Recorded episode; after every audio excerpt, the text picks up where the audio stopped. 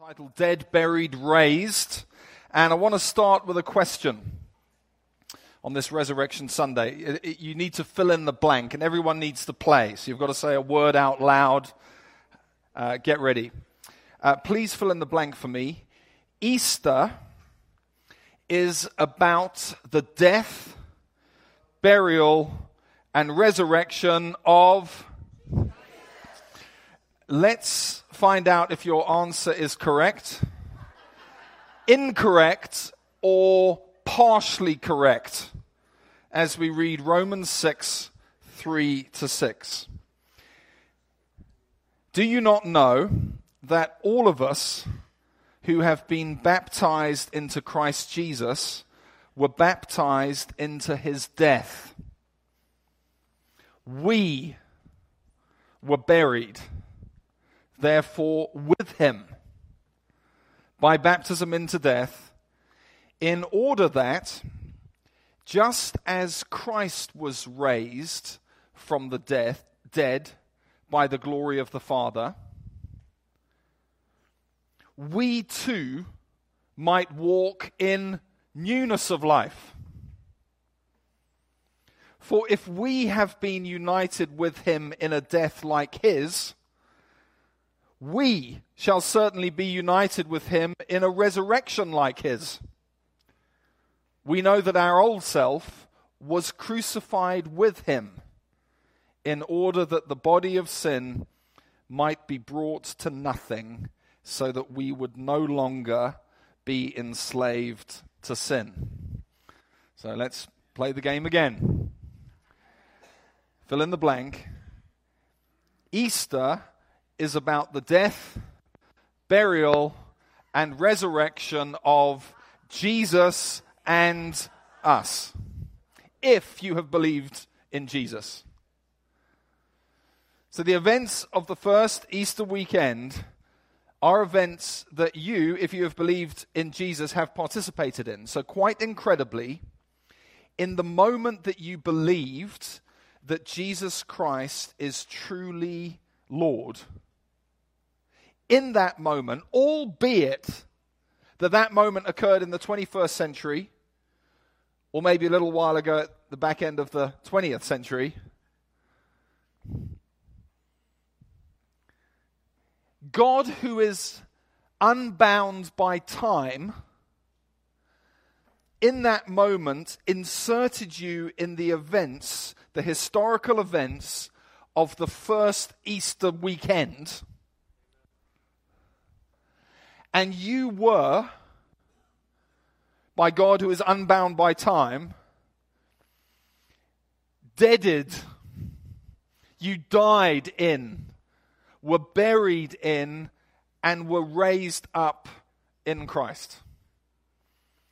For those who have believed in the Lord Jesus Christ. This is why Easter Sunday is the blimmin' Super Bowl of our Christian calendar. Because it's not something that happened to him, it's something that happened to us in him. But it's, a, it's clear in the passage, right? But it's nonetheless a bit of a, a head scratcher. So let's ask ourselves another question just to help us plug into this remarkable truth that Easter happened to us. Um, and this is not by any means a trick question. So, how many men were crucified on crosses either side of Jesus on that first Easter Friday? One on each side. Get, that gives us a grand total of two. You're, you're a math teacher, aren't you? You're breaking it down. One, one plus one equals two. Very good. So two, two, two men died each on a cross either side of Jesus. We know that to be true. How? The Bible says it. The Bible said, you're happy that the Bible said we get truth from the Bible. See, you can't like pick and choose. You can't like go for the page in the Gospels where it says two men died on the crosses the same day as Jesus, either side of Jesus, and say, I believe that. Two men died. But then when it comes to Romans 6, you, you, you can't, you can't then say, oh, I don't believe that. The same Bible says you, you died with Christ. The moment you believed, albeit in the 21st century or the back end of the 20th century, in that moment, God, who was unbound by time, inserted you in the events of the first Easter Sunday, and you were died, buried, and raised in Christ. Now, this, this truth in the passage, let's look at these phrases. Verse 3 baptized into his death. Verse 5 united with him in his death. And verse 6 crucified with him in his death. This, this leads to, this truth leads to a glorious implication for you, which is that death is now behind you. Hallelujah. Death is now behind you. Now, the Bible says it is appointed unto man, this is Hebrews, it is appointed unto man to die once. So there's no reincarnation. As fun as it would be, you don't get to come back as an aardvark or a, or, or a moose or a beagle or whatever your, your fancy is. It's appointed unto man to die once, and we've just been told comprehensively in Romans 6 that we have died in Christ. So, for those of us who've already died in Christ, although death is ahead of us, it's not really death. Call it not death, call it a change of address. It's a wonderful truth that although we shall die in the future, we shall not really die. But I want to get to the tough piece of Easter. I want to get it behind. I want to get it behind us in this message, so we can have a, a celebratory upward trend to the message. But Easter, it, it's a wonderful day, but it's a rather schizophrenic day, particularly if you're a preacher because we hit the heights of celebration, but we've also got to acknowledge the reality of crisis.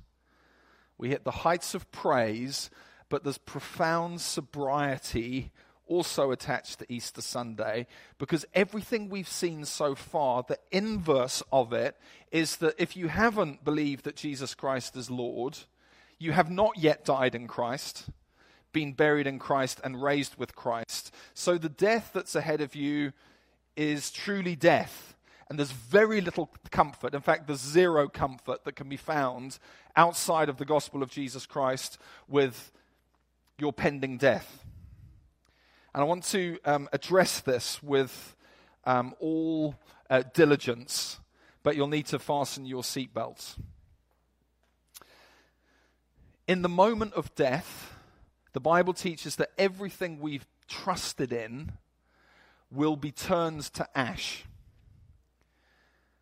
And the impending experience, death and post death of, of judgment, and the reality of being confronted with God and eternity without God is truly horrifying. I looked up yesterday all the references to the afterlife, and the ones for those who are found in Christ, it's glorious verbiage. For those not found in Christ, it's terrifying. The Bible even says that those dying outside of Christ will beg the mountains to fall on them rather than face judgment and hell. It's one of the most graphic scriptures. They will beg the mountains to fall on them, which the mountains will not do. So, friends, if you have not been united with Christ through believing in Christ and united with Him in His death, His burial, and His resurrection, you must do that with great urgency. Now would be best. Run to Jesus Christ today. We must prepare our lives and ourselves for our last day today. The reality is, and I've had some experience with this personally and with people in my family, and I woke up this morning to news of a friend of mine, a brother who I know of a very close friend of mine, hit by a vehicle yesterday, gone. I, I've been through cancer. I had cancer at the same time as my sister. She didn't come through, I did. It's just in recent years. Truth is, although it doesn't feel like it, because life is noisy and distracting and often quite fun, the truth is we're hanging over the mouth of eternity by a single thread. And that thread is breaking, it will break. You're not going to beat the statistics. One out of one people die.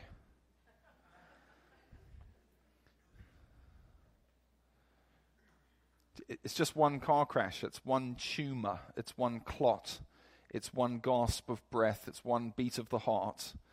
And we will be in an eternal world forever.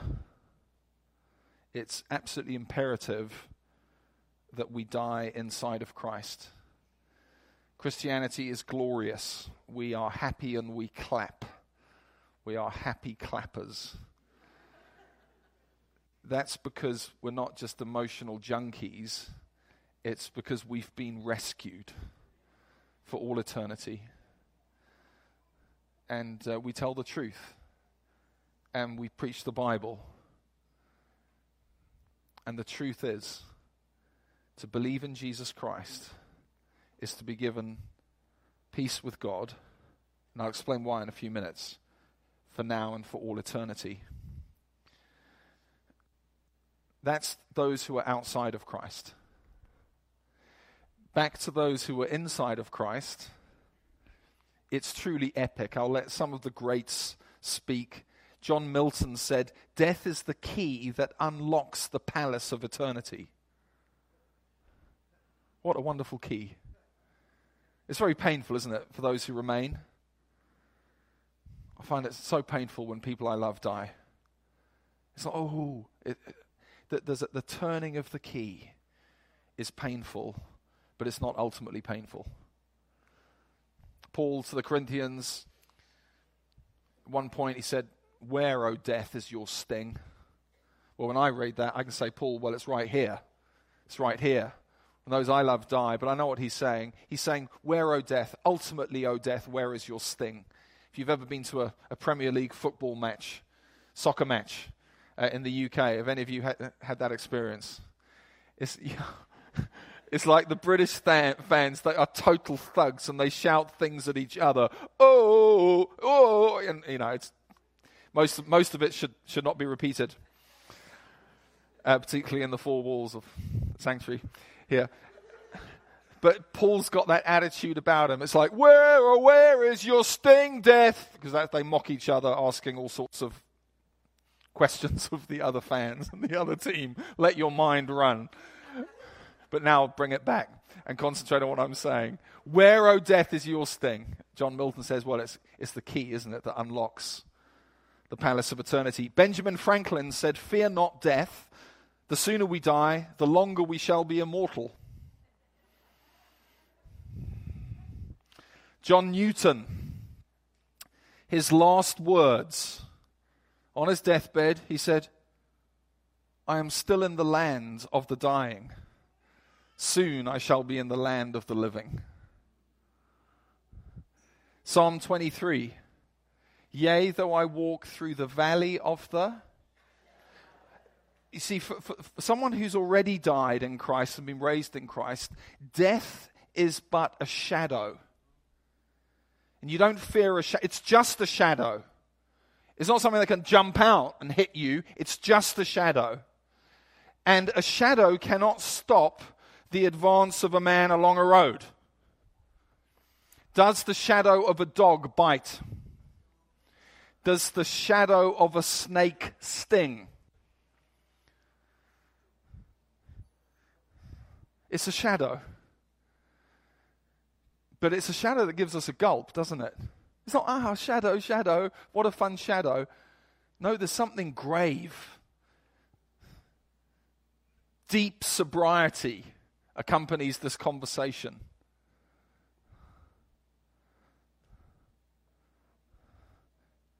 And deep celebration, for Jesus died that we might never again die. For we have already died in Christ on the first Easter. We go through death like a man goes through a shadow. It cannot hold us, it cannot keep us. Meaning what? It means that we've been raised in Christ. So when we go through death in the years to come, in that moment, we will find quite literally that we do not descend down into an eternal hell, a place of living darkness, pain, but we ascend up into life, into risen life in Christ. That's an extension, a magnification of the risen life that we know in Christ now. So the Bible teaches that those who are in Christ are born again. They're made new. They experience the Spirit of God within, within themselves here. We're still kind of in enemy territory. Sometimes we feel the heights of heaven, don't we? And sometimes we feel like we're very much living on earth. When we go through the shadow of death, we will be fully alive, fully risen, but even now we are risen in Christ verse 4, if we have a look, it says, Just as Christ was raised from the dead by the glory of the Father, we too might walk in newness of life. Now, admittedly, Paul's not saying it absolutely flat there. He's not saying, just as Christ was raised from the dead by the glory of the Father, we too have been raised from the dead by the glory of the Father. But he's implying that, that we might we might walk in newness of life because we've been raised up new. And elsewhere in Scripture, I'm thinking particularly of Ephesians 2, verse 6, other places, Paul says it absolutely explicitly that we have been raised in Christ. I think someone even earlier in the meeting was praying or reading or bringing a prophetic pr- picture, and she, she spoke to us being raised in Christ. That's clear, black and white biblical truth. And the fact that we're, we've looked at dying in Christ, we're now looking at being raised in Christ. This too has a glorious implication, namely, those who have died and been raised with Christ now are freed from sin's power. Look at verse 6 very closely, please.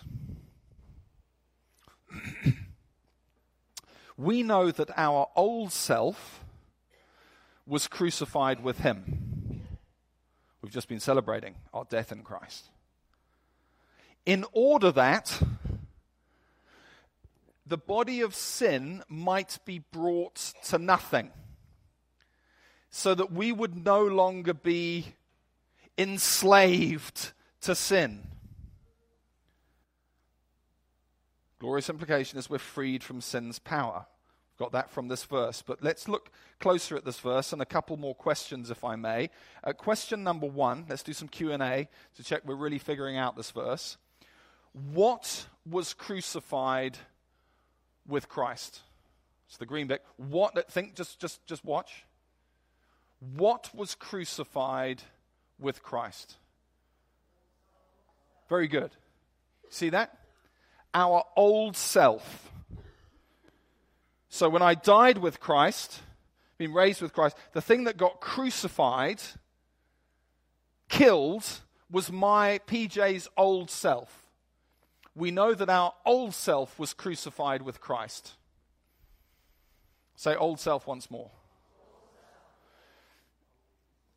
Sec- second question Was our body of sin, was my body of sin, crucified with him? Just, just look carefully. This is a slightly harder question. Was my body of sin, that's different from my old self. We know that my old self was crucified with him. Then he speaks about the body of sin. Was it crucified with Christ? No, it wasn't. Which is a, a bit annoying. Dang. My my body of sin has not been crucified with Christ. Rather frustratingly. But it has been what? Brought to nothing. It's been dealt with in a way that I am no longer enslaved to sin. You hearing what he's saying?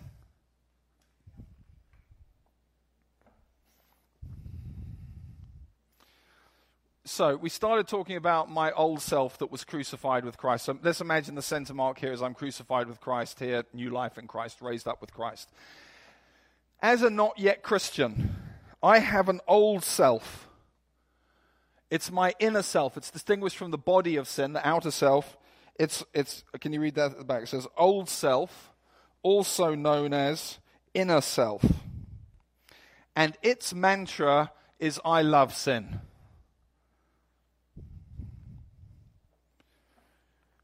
Then I've also got, I'm told here, um, a body of sin. That before I died and raised in Christ, uh, old body of sin. So old meaning old man. That's the new new man here. So I've got an old body of sin, aka my outer self, its body. And its mantra is what? I love sin. So I've got this is me before Jesus my uh, my uh, my old self, that's my inner self, who loves sin, and my old outer self, my body of sin, uh, that also loves sin. These two are thick as thieves, man. They are homies. They're like this. Now, occasionally they're both a bit dozy, and I have a good day and don't sin. Thought, word, or deed, sins of omission, whatever. But most of the time, one of them, either this one or this one, says, Hey, dude, you want to sin? And the other one says, Oh, yes. Another day, it's the other one who says, Want to sin? Definitely yes. These two, they're old, old, sinful, not regenerate in any way, no spirit of God. It's just inner sin, outer sin. It's not pretty. Then, when I get uh, old self, inner self, then when I die in Christ and am raised in Christ, the old body of sin, aka outer self, is still there. Well, here it's been brought to nothing in a second, but it's not crucified, it's not gone, it's there. My new self, new self, aka my inner self, that's what gets made new. So the prophet Ezekiel in the Old Testament, he says, when we get raised with Christ, when we get born again, made new, we, we get a new heart. Um, Jesus to Nicodemus in John 3, he says, You get born again. Now, my body didn't, my inner man did. Paul to the Corinthians, 2 Corinthians 5, he says, When you come to Christ, are reconciled with Christ, you become a new creation the old has gone, the new has come. Not my body. He's not talking about my body, he's talking about my inner man. So I've now got a tension going on. And if you're a Christ follower, you can probably relate to this.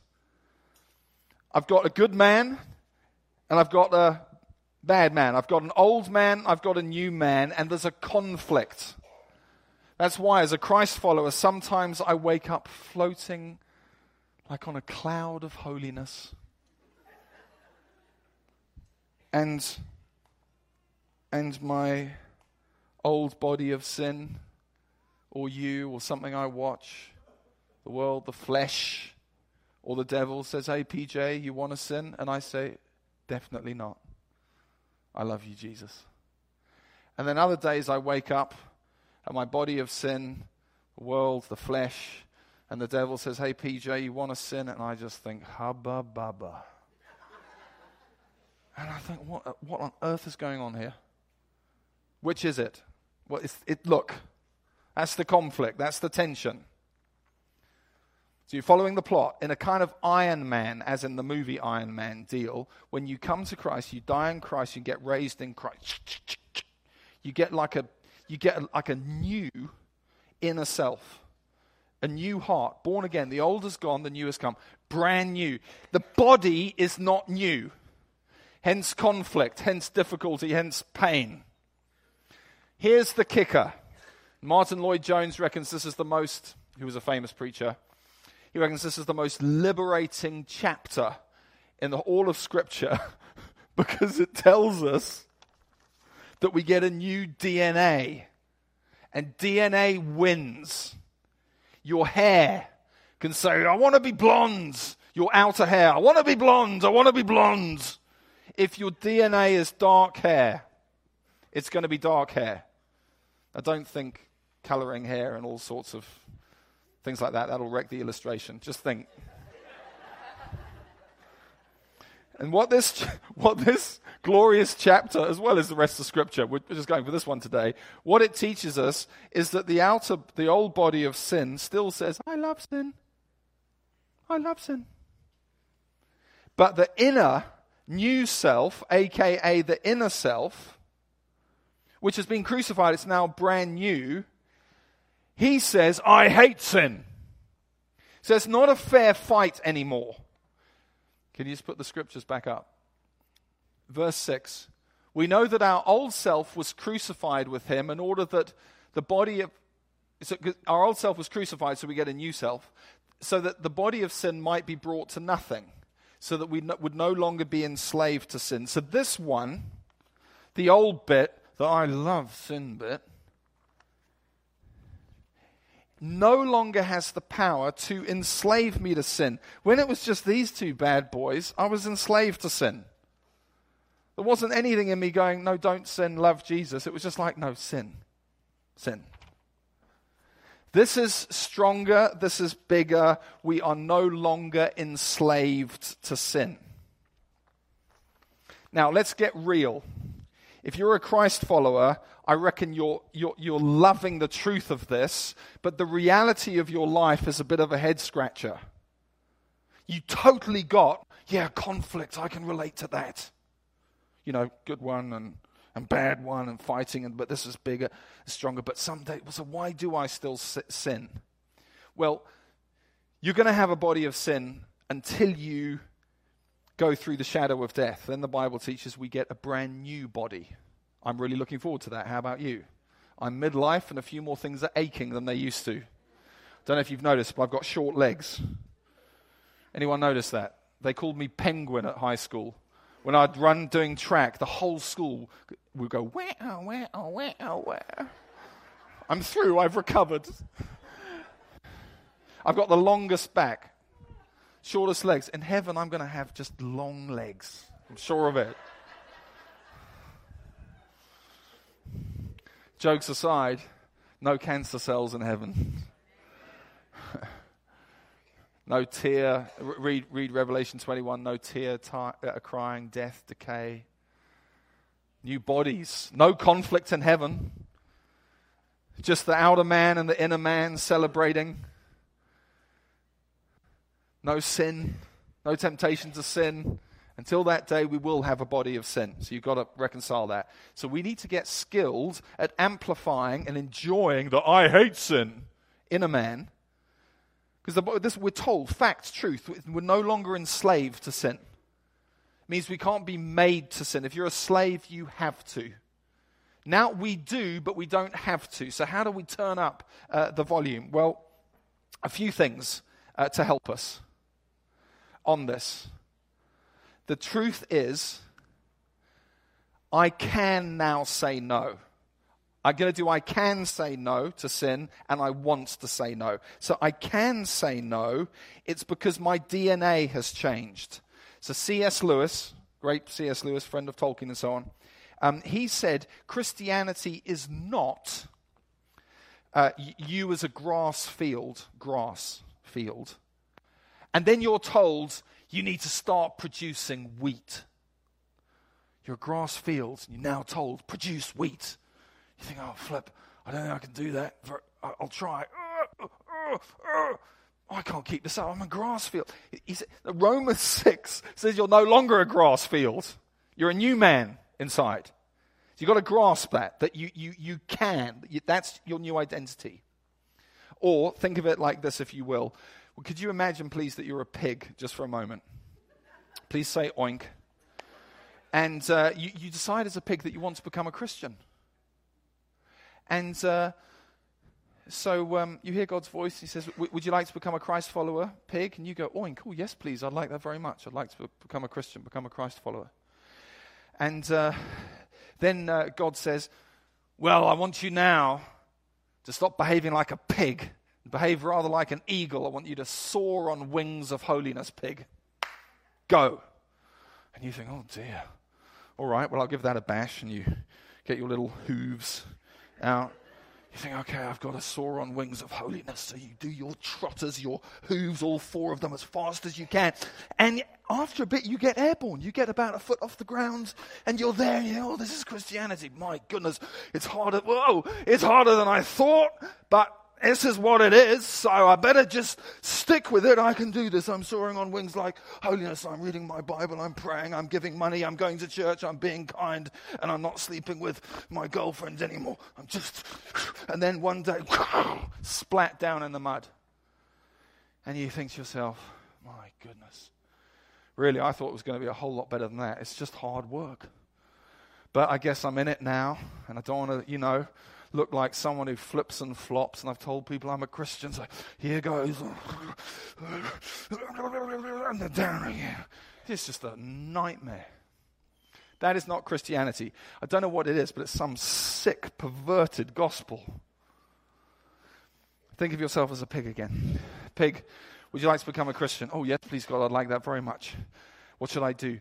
And God says, Do nothing. Let me now by new birth, miraculous new birth of my spirit. Don't move, don't do anything. Don't read your Bible, don't pray. New birth by my spirit. I'm going to make you into an eagle.